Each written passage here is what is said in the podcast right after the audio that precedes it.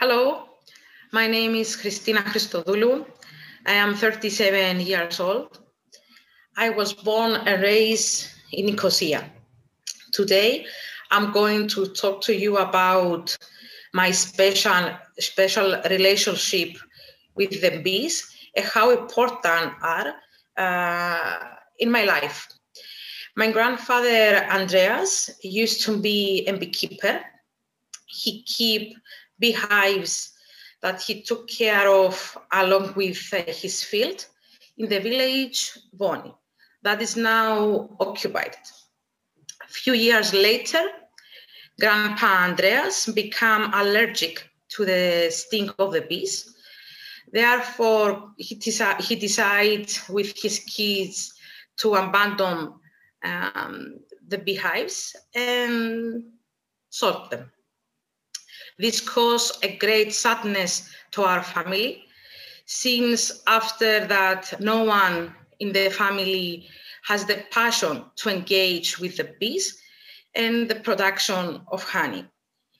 In 2002, uh, I commenced my study to become an agronomist in the University of uh, Thessaloniki. During my bachelor, I learned about insects, bees, and plants. This, this uh, make my family to believe that someone in the family will start over the bee business.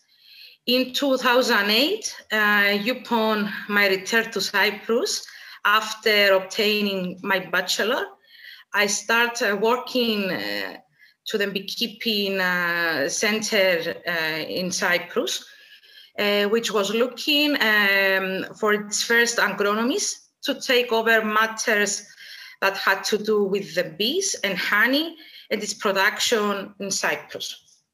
This made me very happy and excited. Uh, I held uh, the position until 2014. Since I left my position in Cyprus Beekeeping Center and until today, I'm working at, as, as a self-employed agronomist, uh, assisting beekeepers and farmers around uh, the island.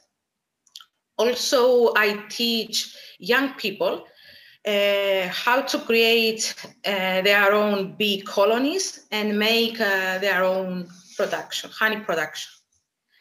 I'm currently the owner of the, of the company uh, Melissochora Ambilant, uh, with the main activity, it's the production of honey, having our beehives in Troodos, Nicosia, and Paphos.